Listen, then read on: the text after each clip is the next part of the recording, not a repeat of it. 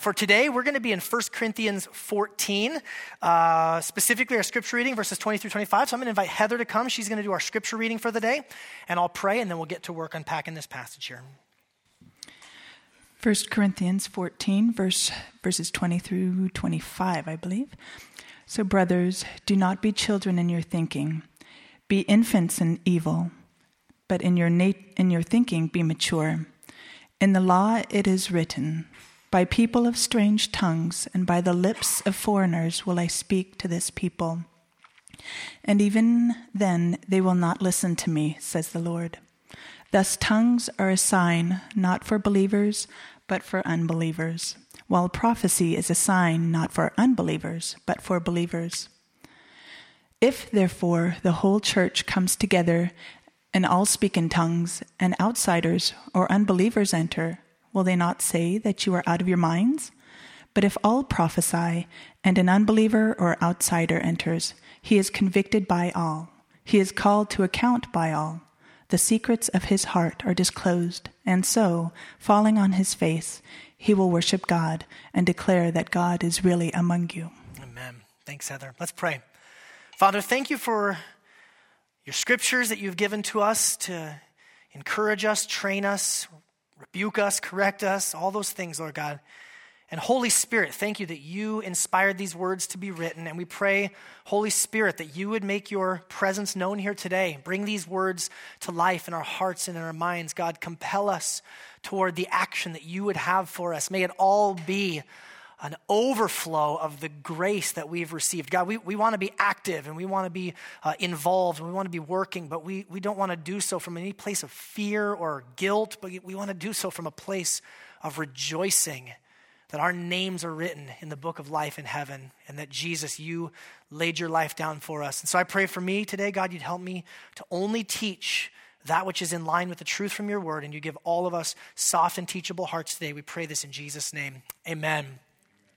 You know, this, this sermon series is, uh, it's a little bit more tied together than a lot of sermon series often are that we teach. You know, we, we love to just go book by book, uh, line by line through books of the Bible. That's kind of our normal bread and butter. This is a topical series where we're looking at a series of topics. And so I would just encourage you, if you've missed any of the, the last five weeks, to go on our website or go on the podcast stream and, and, and catch up and listen to the different ones because they really all kind of go together. And where we started out with was this idea of who the Holy Spirit is. And then we talked about how we're one body with many parts, kind of this being held together in our diversity by the Spirit. And then we looked at the more common gifts, which identified about 15 in the New Testament. Then we looked at the more uncommon gifts, the, the kind of five more overtly supernatural, miraculous gifts. And then last week, Pastor Shane really brought it to the very practical level. Here's how you can get involved. Here's how you can start using your gifts. So we've, we've really narrowed things down. We've gone from very broad to very individual. And now today we're going to zoom all the way back out to the top again and look at more of a corporate level. And the, the analogy uh, uh, came to me this week. Have you ever gone to a doctor or maybe a chiropractor, a physical therapist for some issue that you were having? And then they start digging around, like, yeah, my shoulder hurts. And they're like, well, actually, your, your shoulder is it's connected to this rib, and this rib is out of place. And actually, that rib is out of place because your spine is out of place. We need to adjust that. And your spine is out of place because your, your core muscles are weak and flabby. And you're like, I didn't come here to get insulted. And they're like, well, sorry, you just need to do some stuff. Right? You, you ever had that experience where you thought this one little problem was, was the problem, but you find out that it's all connected together? Anybody ever had that experience? Or is that just me? My wife had that with, with the, she thought she needed her back pop. Like, no, your rib is completely out and your whole right side's going to fall off. Like, oh, I didn't know that was going to happen. But we, we, we, we are, as a body, as a human body, we're very interconnected. And if you have ever stubbed your pinky toe, and you realize, oh, I didn't think my pinky toe was that important. And then when you've smashed your pinky toe, it's like all you can think about. We as a body, the people of God, this analogy of a body, it's, it's very interconnected.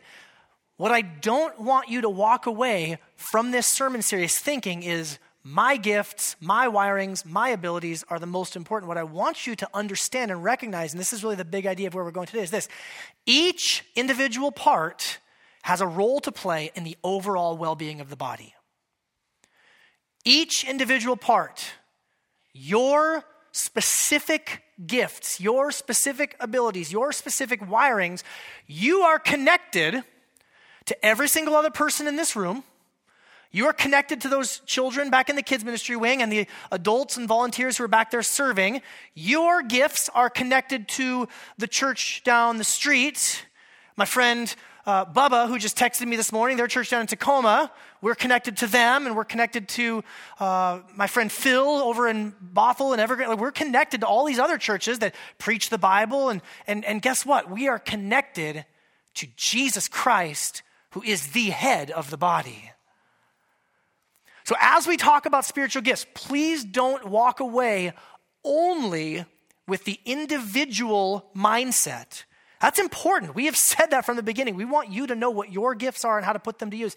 But let's zoom back out and let's talk about things from a broad perspective. Now, I want to do something, a little detour, real quickly before we get into this passage, because over the course of this series, various questions have come up. People have asked them to me directly. We've talked about them in staff meetings. People have sent me messages or emails. And so I want to address a couple of the uh, sort of important questions uh, that have come up. So one of the questions that's come up is can gifts like change over time or even can gifts like go dormant? If they if they're not used can they kind of die off? Uh, what do you guys think? Anybody? Yeah? I think i think so. Uh, i think the gifts can change. Number one we as christians we are filled with the holy spirit when we're saved. But then verses like ephesians 5.18 tell us we're to be always continually filled with the holy spirit so, as the Holy Spirit is just always filling us new and filling us fresh, it's almost like we leak the Holy Spirit. Uh, I think new gifts can come. Uh, Jesus says of the Holy Spirit in John chapter 3, he says the Holy Spirit is like the wind. And the wind blows wherever it wishes. The, the Holy Spirit sometimes does surprising things. There was a gift there one day, it's not there the next. A new gift comes. I think the Holy Spirit can do some surprising things. But the, the, the second part of that question is yes, gifts can go dormant. In 2 Timothy, chapter 1 paul is writing to his, his young protege timothy and he says i'm reminded of the, you know, the, the gifts that were put into you by, your, by the laying on of hands. He says i want you to fan those gifts into flame. Somehow like there's, a, there's an encouragement slash a little bit of a correction there. Paul is saying to timothy hey your gifts they're not burning quite as hot as they once did. You need to get the bellows out and fan them into flame. Don't forget about your gifts. They were, they were in you through the laying on of hands. And so, like a muscle, maybe, if you don't use that certain muscle, it starts to get weaker, it starts to atrophy. Some of you have spiritual gifts that God has given to you, and they are still sitting in the box collecting dust. And God is asking you, God is inviting you, God is challenging you. I gave you that gift for a reason. Why are you letting it sit dormant? That might be for someone here today. I don't know. Another question that has been raised is Do spiritual gifts always align with natural abilities? What do you guys think about that? It's kind of a tough one. I'm actually asking you, I don't know. No, I'm just kidding. Here's what I would say sometimes. Sometimes, you know, John, great example, you are just naturally uh, administratively gifted. That's just kind of how God's made you. And then when you come into the church, uh, I've already seen the way that God's used that administrative gifting and wiring in the church to build up the church.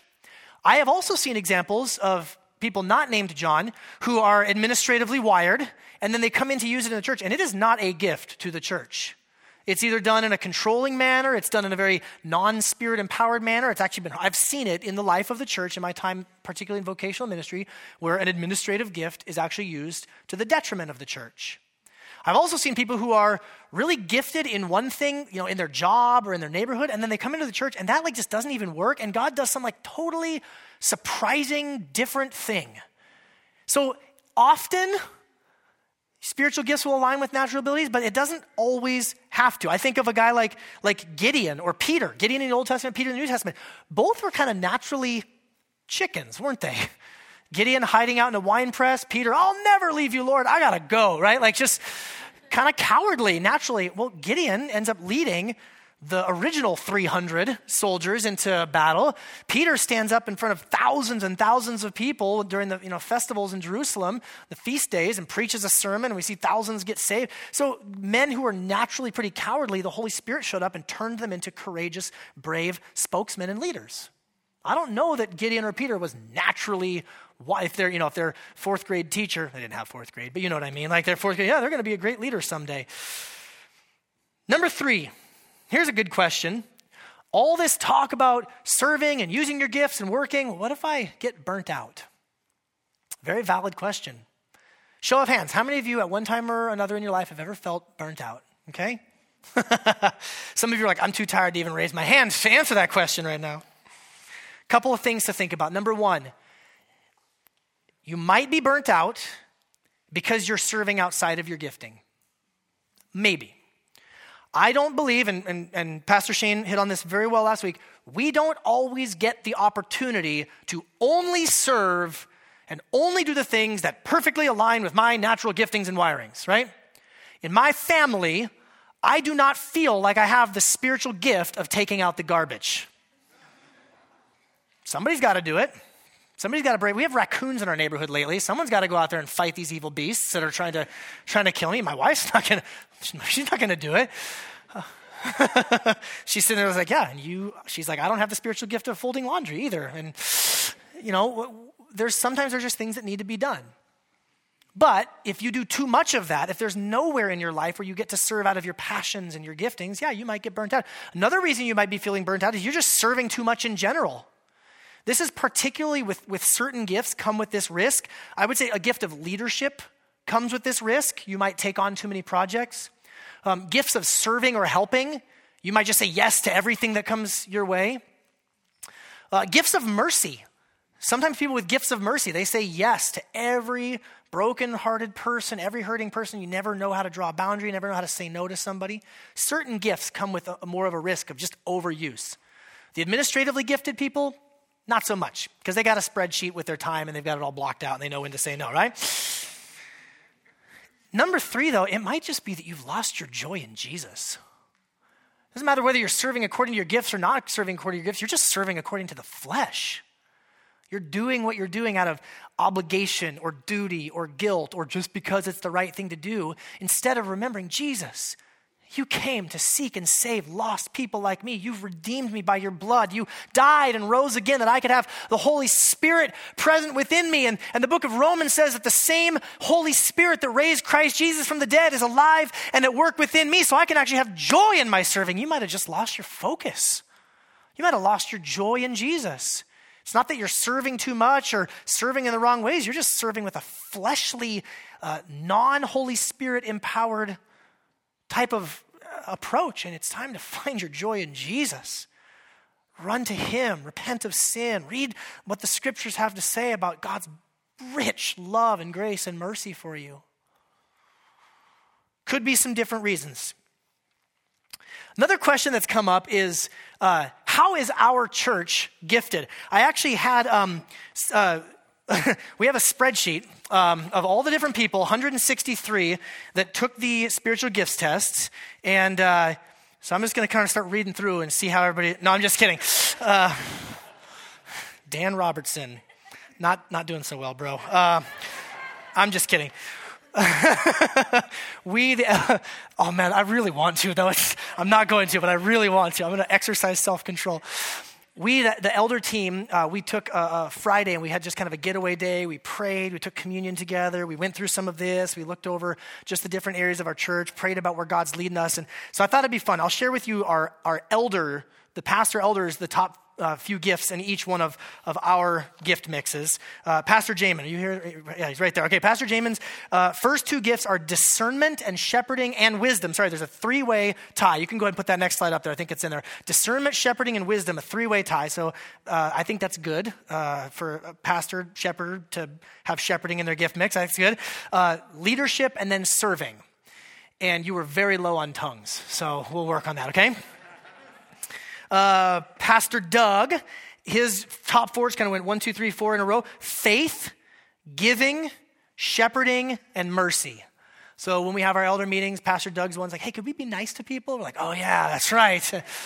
Could we love them? Could we serve? Could we be nice? Okay, that's good. Uh, Pastor Shane, he has a two way tie for the first two administration and discernment. And then there's a three way tie for the next one. It's knowledge, teaching, and wisdom. So uh, Shane often comes with a plan or with questions about how we're going to do all the crazy ideas that I've showed up at the elder meeting with. And, and so that's a good balance there. And then I have uh, a tie for knowledge and teaching for the first one. Exhortation, which I was kind of bummed when I saw that because I specifically called that out as one that you have to be really careful with uh, a few weeks ago. And then apostleship and leadership. And the apostleship, when we talked about that, for me, is it has to do with my love and my desire for networking and connecting with other churches and making sure to, to remind us that Sound City Bible Church is not the only show in town, that we're part of the big capital C church. That's where that, that gifting comes into play. We, as Sound City Bible Church, here's our top four for us. The number one, and what we did is we looked at this whole list, and if it was in somebody's top three, we just counted it. So this is a, not a highly scientific analysis, but it's kind of a way to see what gifts are really present, okay? Number one gift in Sound City Bible Church, before you put it up, any guesses? Faith. Faith, yes, good job. Who showed you the results? Michael? faith. 106 of you have faith in your top three. And I think that is for a couple of reasons. Number one, I think that um, being a very gospel centered church, we're always talking about the trustworthiness of Jesus, the reliability of the scriptures, the reality of the gospel. It's not surprising to me to hear that. But also, number two, our history and our background. We came out of a very difficult church breakup and we launched out into a new season. And I think there's just a lot of you like, man, if we could go through that and see Jesus be, be good to us and be faithful to us, you know, bring it on. So I think that's, that's present. Number two, any guesses? Administration. Nerds. Ah, that's great. Uh, we, we do, and actually with a larger, um, you know, serving teams and leadership and all that. I think this also has to do, there's two reasons I think this, this might be a little bit inflated. Number one, the area that we live in, I mean, a lot of you, you know, engineers, designers, people that have to work in fields, you know, with Microsoft or Boeing, where you have to be administrative and you have to be organized. I also think that the administrative people were more likely to have taken the test because they actually, the, the, artists and the, the, the mercy people were out there just caring for somebody, like, oh yeah, I should do that. Uh, our third most uh, prevalent gift is discernment. I think, again, tying back to our value of uh, the Word of God and truth and, and truth versus error. And then our fourth uh, one, which actually was really encouraging to me, was mercy. Uh, that there's, there's a lot of love, a lot of, a lot of gifting there. Our bottom three, prophecy was zero. Literally, nobody had the gift of prophecy in their top three. That's neat. Um, apostleship, three. And then this one actually really broke my heart. And, uh, evangelism bottom of the barrel. Now, again, maybe the evangelists were out there busy telling people about Jesus and didn't have time, like the administrative people, to take the test. I knew there was something I was supposed to do. I just got distracted. I ran into somebody and they started crying, so we just went there, right? Again, these results might be a little bit skewed, but this is an area that, that we really feel as the elder team that God wants to grow us in. Those of you who do have gifts of evangelism, we need you to step into a new era, a new day of leading out because God is putting more and more opportunities in front of us as a church. And there are many of us, many people without those gifts of evangelism that don't know how to do it or maybe you're intimidated. We need you to lead us. We need you to take those steps and show us how we can love people in the name of Jesus who don't yet know him. Okay? Thought that was interesting. So, with that said, let's dive into 1 Corinthians 14 for just a few minutes. This will not be my most detailed exegetical passage uh, uh, sermon I've ever preached because I want to I want to zoom through this passage and I want you to see a series of contrasts that the apostle Paul makes. There's a series of contrasts. He says, "Hey, when the gifts are working well, it's going to look like this, and when the gifts are not working well, it's going to look like that." And so, we are faced with a choice, us as individuals, are we going to contribute to the overall health of the body? And the first contrast is this building up self versus up building up the church. Paul writes, Pursue love, earnestly desire the spiritual gifts, especially that you may prophesy. So we need to up our game in that. That was really low for us as a church. But we're called to desire that we may prophesy. We're called to desire that God would speak his truth into our hearts and our minds and that we would communicate it in a timely and courageous and loving fashion. For the one who speaks in a tongue speaks not to men, but to God, for no one understands him, but he utters mysteries in the Spirit. You remember two weeks ago I talked about tongues of men and tongues of angels. Here we're talking about tongues of angels. On the other hand, there's our contrast, The one who prophesies speaks to people for their upbuilding and encouragement and consolation. The one who speaks in a tongue builds himself up, but the one who prophesies builds up the church. You see this contrast here. Now, I want you all to speak in tongues, all right? You hear that? This is the word of God. I'm not making this up. I want you all to speak in tongues, but even more to prophesy. The one who prophesies is greater than the one who speaks in tongues unless someone interprets. People with the gift of prophecy are not inherently better than people with the gift of tongues, but that the gift of tongues is an incomplete gift in and of itself. It's meant to be coupled with that gift of interpretation, so that the church may be built up. Now, here's the thing it is not a problem for you to want to be built up. I want you to be built up. You should want you to be built up. As you follow Jesus, as you grow and as you mature, you should be stronger, healthier, more committed, more wise, more merciful, more tender, more confident of the truth of the gospel. You should be built up as a Christian. The problem is is when your building up becomes an end in and of itself. The Word of God is absolutely clear in passages like this and other places that your being built up is so that you can in turn help build someone else up. Do you understand that? It's, it's, it's, it's like if you have a gift of giving, okay? Some of you might have a spiritual gift of giving. You say, well, I just need to build up more finances, I need to build up more resources, and then you just hold on to them and you never use them. It's not that having money or having finances or having resources is bad or wrong in and of itself, but it's a means to an end, the end being the glory of God and the helping of other people. Or if you have a gift of maybe administration, right? Uh, somebody with a gift of administration, when it becomes a means into it, I got to get more organized, I got to get more on my game, I got to get more vision, I got to get more plans put in place just so that everything can be neat and tidy and controlled and in a box. When we know that, yes, God is not a God of, of chaos and disorder, but neither is God able to be contained by our spreadsheets and our plans and our prospectuses. Prospecti. I don't know what the plural of that is, right?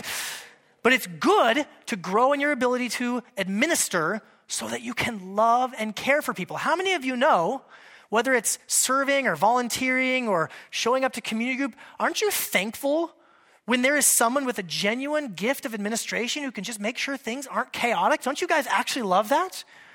That's a gift used in service of building up the church. And so I ask you, is there anywhere where you are building yourself up at the expense of building up the body? It's not wrong to want to grow and to be built up, but if it terminates on itself, then you are not contributing to the overall health of the body the way that God wants for you. That's the first contrast. Second one, I'm going to call this the, uh, the right place, right time versus wrong place, wrong time, okay? Verse 6. Now, brothers, if I come to you speaking in tongues, he's using tongues and prophecy a lot as the contrast in this, but these principles can apply really to almost any of the gifts.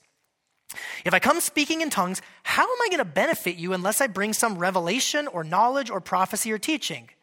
If even lifeless instruments, such as the flute or the harp, do not give distinct notes, how will anyone know what's played? And if the bugle gives an indistinct sound, who will get ready for the battle? So, with yourselves, if with your tongue you utter speech that's not intelligible, how will anyone know what's said? You'll just be speaking into the air. There's doubtless many languages in the world, and none is without meaning.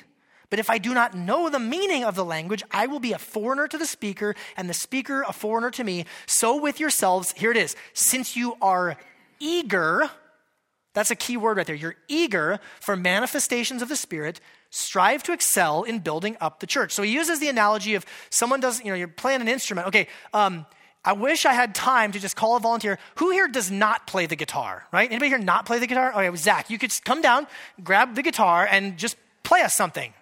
His wife's like, no. Okay, so, right, like three, yeah, exactly. That's all you need, man. Three chords and, and, uh, and Jesus. Yeah, that's good. You're, you don't understand, not because you're not smart, not because you're not gifted, but you just don't understand. Like, you can't just hit all the strings at the same time. You can't put your fingers all over. The, you have to know where things go. There's a right place, there's a right time, there's a right approach to it. What Paul is saying, hey, with the use of your gifts, you need to know Is the timing right? Is, is this the right moment to use your gift? Um, you guys ever heard the, uh, you ever heard the analogy or the saying, if the only tool you have is a hammer, everything looks like a nail? You ever heard that? So, so if, if you have this, you know, gift of helping, you might think that everyone all the time just always wants and needs your help. Maybe. But other times, sometimes people need to actually struggle for a little bit so that they can grow. Right? Or maybe they're like, maybe they're not in a good mood and you showing up and helping is going to actually upset them more. You need to learn how to have, is this the right time to use this gift? Or some of you have the gift of discernment, right? Truth versus error, a godly spirit, an ungodly spirit. Someone out there on the internet wrote something wrong. I can smell it. I'm going to get out there and you find it, right? Or, or, man, somebody's just really hurting. They're in your community group and they just open up and they've been through just hell and back and they're frustrated and they're, maybe they said some things that just, mm, not the most biblically accurate. Is right then and there, is that the time to jump on the discernment, make sure you've got your theology?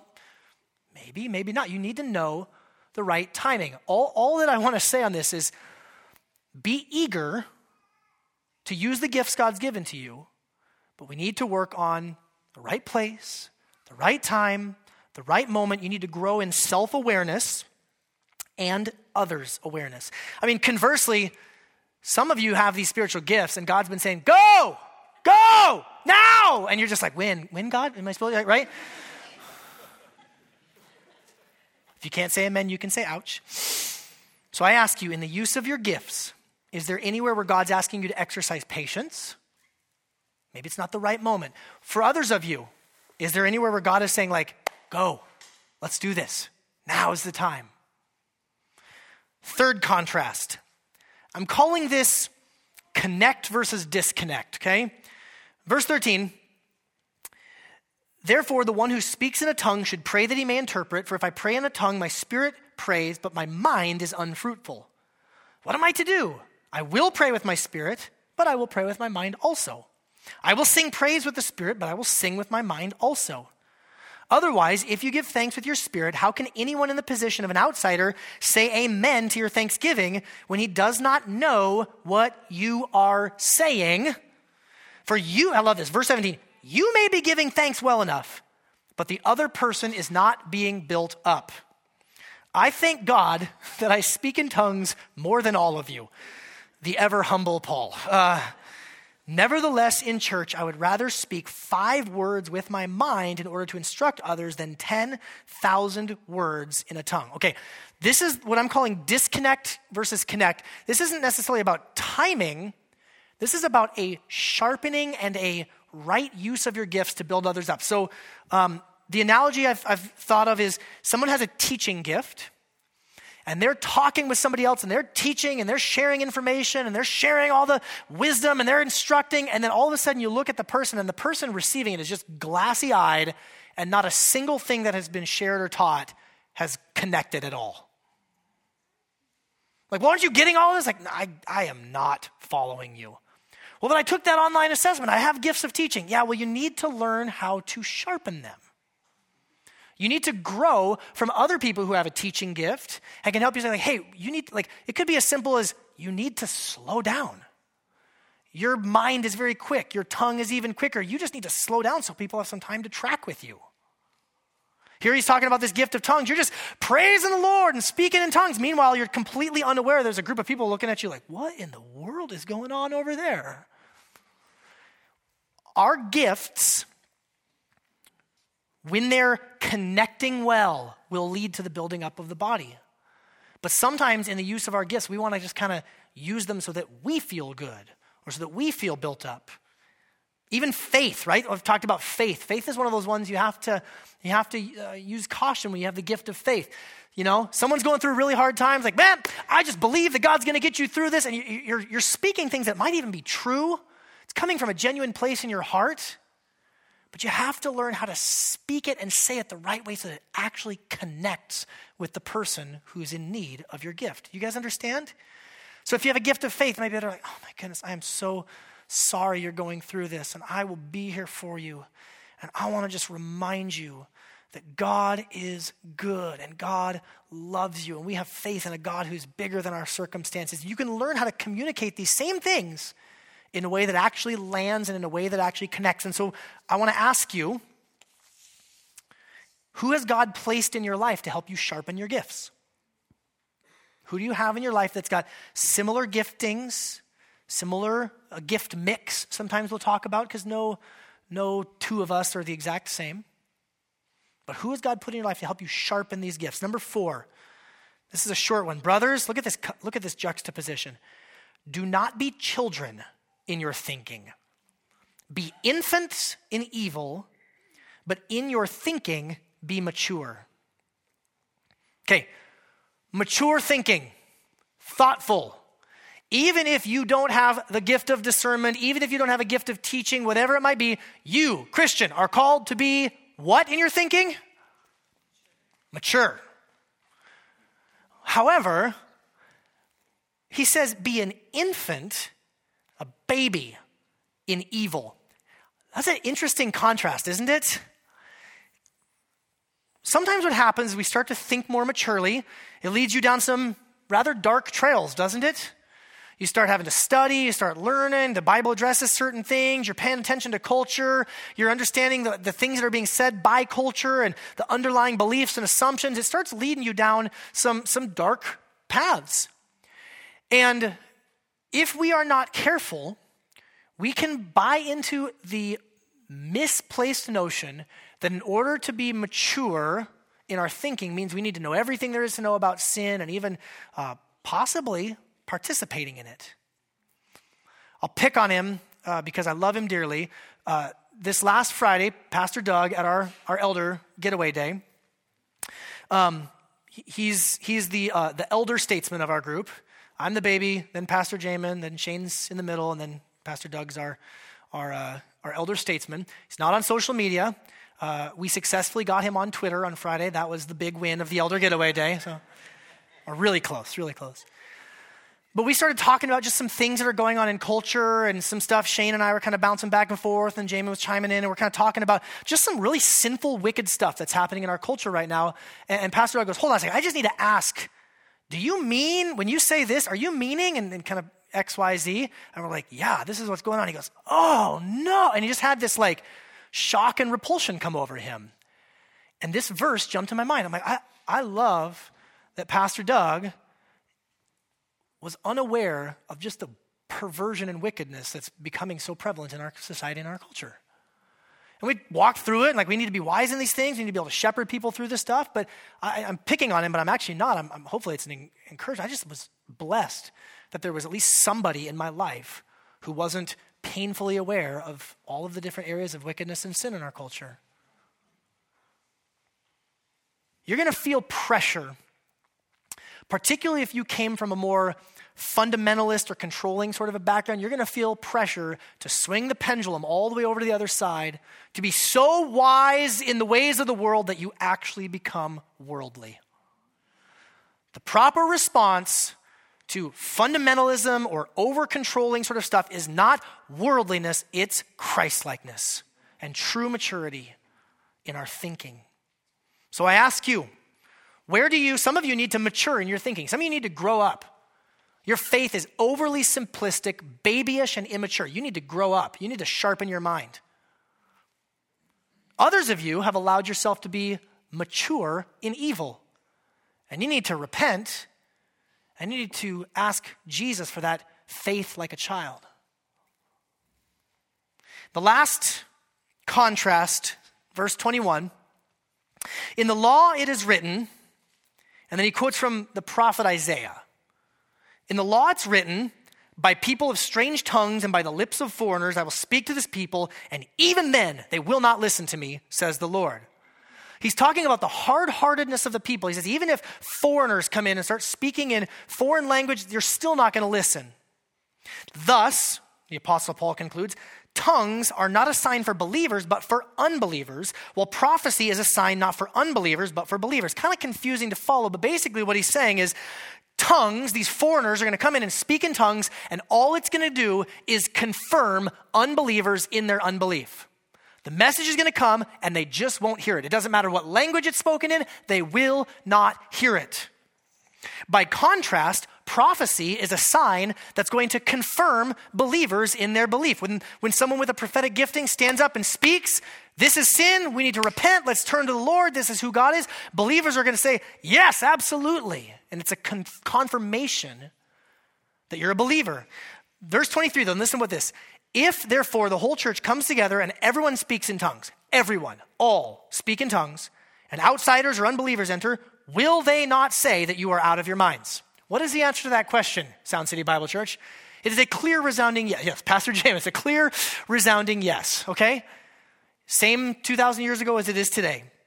But if all prophesy and an unbeliever and outsider enters, he is convicted by all. He is called to account by all. The secrets of his heart are disclosed, and so, falling on his face, he will worship God and declare that God is really among you. I used the word here for the contrast of cliquishness or being a clicky. You guys know that word, a clique?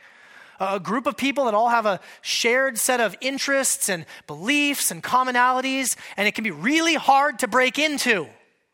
If everyone is speaking in tongues, we're all doing this one thing. We are in a circle, we're huddled up, we are facing one another, but our backs are turned to the outside world, and there's no room for anyone to break in to our holy huddle. This does not just happen with the gift of tongues. This can happen with any and all of our gifts where we only are concerned with building up and caring for those who already believe the same as we do. Why? Because it's safer. It's easier. It's fearful and dangerous to tip your hand to someone who doesn't believe in Jesus that you literally believe that they crucified Jesus and on the third day he rose from the dead and the tomb is empty today. That can be fearful, right? Do your gifts have an evangelistic expression anywhere? Or are your gifts only focused inward on the building up of the church. Remember, the building up of the church is not just only building up and strengthening what already exists, but it means adding to what should be. That God has ordained people for eternal life, and that you, through the exercise of your gifts, you get to play this. I mean, what, what an amazing God that you get to play a small bit role in Him saving somebody. It's His work. God saves people, we don't save anybody. His job is results. Our job is faithfulness. And our job is awareness. I would submit to you that mission, evangelism, outreach, those are almost always the first to go in the life of the church. Because it's fearful, it's hard. And so I ask you, where do your gifts have an evangelistic expression and where should they? Where could they? Let me just say a couple of things to kind of conclude this up. First of all, I, I alluded to this at the beginning, but I want to make sure that we understand this. Our use of our gifts, yes, it's for us. When you're really using your gifts well, you get joy. Amen. I mean, is anybody, can anybody just raise your hand and say, I have experienced joy in the right using of my gifts? Isn't it a great thing? To know that you're actually doing what God has created you to do. I, I took this gift set test. It says knowledge and teaching and exhortation and leadership. I'm like, well, praise God. I think I'm in a pretty good role for my gifts, right? I feel joyful. I just met some new pastors this last week and kind of tell them just about our church. And how, I'm like, I am joyful. I'm really, I am personally joyful. I know many of you are serving and using your gifts. Yes, your gifts are for the building up of the body. But we must remember that the body does not belong to us. Jesus is the head of the body. Jesus is the head of the body. So as we use our gifts, yes, it's for our joy. Yes, it's for the benefit of our fellow Christians. Yes, it's to share the gospel with those who don't know Jesus yet. But all of this ultimately is for the glory of God. All of this is to point people young, old, rich, poor, black, white, Republican, Democrat, all to the gospel of Jesus Christ. He is the head of the body, He is the head of the church. He is the one who laid down His life on the cross to pay the penalty for our sins. He's the one that rose from the dead to offer eternal life to all who would trust in him. He's the one that sends the Holy Spirit to empower us for mission and service and evangelism, for, for love, for administration, for hospitality, for singing and worship and preaching and teaching and community group leading and kids ministry leading and soundboard, slide, computer running. All of it is empowered by the Holy Spirit for the glory of our Savior, Jesus. When we're zooming back out, let's not just zoom out to the level of Sound City Bible Church. Let's zoom out to the level of the entire cosmos where Jesus says, I'm uniting all things in heaven and earth to myself, and our gifts have just a beautiful, small, glorious part to play in all of that. Can you believe it, church? Can you even, can you even wrap your mind around that? That before the foundation of the earth, God knew who would be his. And he knew just how you'd be wired and your gifts, your strengths, your weaknesses, your quirks, your idiosyncrasies. And he says, Yeah, I, want that person to be part of my body. I've got a beautiful part for them to play. And as Jesus is redeeming and restoring all things, you're invited to serve in that way. Isn't it amazing, church? I, I, can't even, I can't even do this idea justice. It's almost beyond what we can actually grasp, it's beyond what we can actually understand. But it's true. It's all about His glory. I believe that God's calling us. I said this at the beginning of the series, but we're, we're kind of at a crossroads, Sound City. Um, we have enjoyed a tremendous amount of God's grace over the last two and a half years, almost three years now that we've been a church body. Would you agree? Just remarkable amounts of grace, letting us relaunch, replant out of the closing down of a previous church, you know, moving into this new facility and stabilizing things. And I, have used the analogy. Um, I'm just going to speak very directly to Sound City. If you're a guest or visitor, please forgive me. I just want to speak to us here. We were born looking older than we are. Because we had you know, building, we had staff people, we had something, but we were, we were like one of those babies that's born with like a full head of hair and teeth. You're like, that's a freak, right? Like, um, like, why aren't you reading and writing yet? Oh, because they're nine months old. Got it, right? So I think our church is kind of like that. We were born looking older than we are, but in many ways, we've had to really reset some foundations and relearn how we do things and membership and eldership. And really excited we have deacons coming here in the next few uh, weeks and months, uh, a group of people that we've identified to be commissioned in the office of deacon for our church. What a joy that is. Finding a network, you know, getting some rhythms. And we're at a crossroads, Sound City. Specifically, when it comes to mission and evangelism share one story with you as I, as I close. This week, um, we've been talking about kind of pushing the gas pedal with mission and, and, reaching the lost with our staff and our elder team. And, and even in my community group, we've been talking about it. And then just this week, God brought a pretty miraculous opportunity to jump in and, and to dive in and help serve somebody who's relationally connected but is not yet a believer in Jesus. So I jumped on the phone, I started calling some people, and I've been texting some people. But I've had this sense of like, the right word would be. Some angst, like, God, are we going to be able to actually do this? If you're giving us these opportunities for evangelism and mission, who in our church? I mean, I, I saw the spreadsheet. It's not our greatest strength, it's not our greatest area of, of passion and wiring and gifting. How are we going to be able to do this, God? I had some fear in my heart. What is God going to call us to in this next season? Where do your gifts play a part in that? How is God saying, now to you in the life of Sound City Bible Church. And by the way, Sunday service is not the only place that your gifts have an expression. Your neighborhood, your home, your workplace, your school, your community group, your wherever you go, God wants to use your gifts in a unique and a special way for His glory. And we're at a crossroads. Where we go from here, I'm excited to see. I'm a little nervous, can I be honest with you?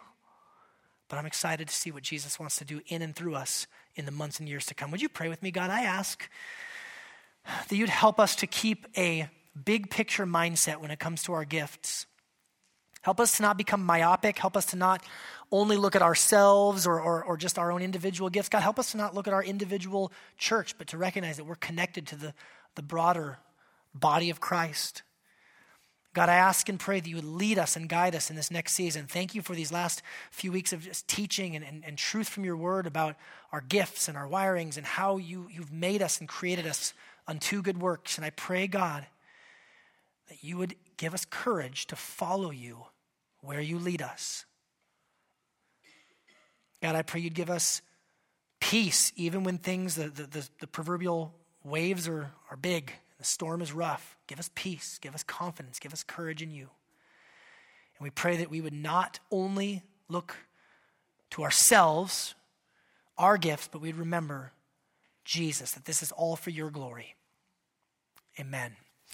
I want to call us into a time of, of response. The first way we're going to respond is through giving. Some of you have the spiritual gift of giving, and, and God wants you to, to just give. That, praise God for that. But uh, for all the rest of us, we, we give as an act of worship. We don't give out of, again, guilt or obligation, but we give as an act of worship.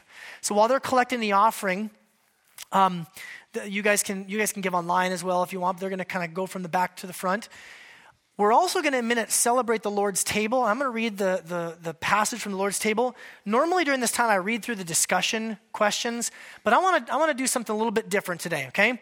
Um, I'm going to read through the prayer points. Will you go ahead and skip to the prayer point slide? Here's a couple of things I want us to pray about. Pray that God would grow us in maturity and health so that our gifts give glory to God. And pray that God would use our gifts to build up the church and to reach people with the love of Jesus. Here's, here's what I want to invite us to do today. I'm going to get a little bit a little bit outside of the box. I know this can possibly make some of you uncomfortable, so nobody's going to be forced to do anything. But we're going to take an extended time. I'll invite the musicians to come.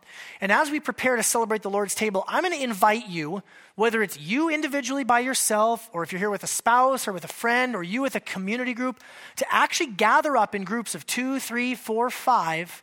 And we're going to leave these prayer points up on the screen for three or four minutes. I want to invite you to, in small groups of people, start praying for what God has for us in this next season as a church. Coming out of a series like this, there's been a lot of aha moments. There's been a lot of like, oh, I, convicted. I need to grow in this way or start serving in this way. We need to go before the Lord in prayer. Amen? And so I don't want to just rush through the service. We're going to sit and we're going to, the musicians will play some instrumental music. And so I'm going to invite you to gather together in, in groups. Uh, you can literally, you are free if you want to like actually get up out of your chair and move across the room and go sit with somebody from your community group who you got here later than them and you're not sitting with them. You know what I mean? Like, we can get crazy, like, get up out of our chairs and go find people. It's just nuts, pandemonium, okay? I'm going to read the passage for the Lord's table. We'll celebrate the Lord's table together as well. And then we'll go into this more extended time of prayer. Again, you don't have to do any of that if that is um, just you're an introvert and that's your worst nightmare. You don't have to do any of that. Uh, but I do want to encourage you, if you would, to be brave, to gather together with some people for prayer.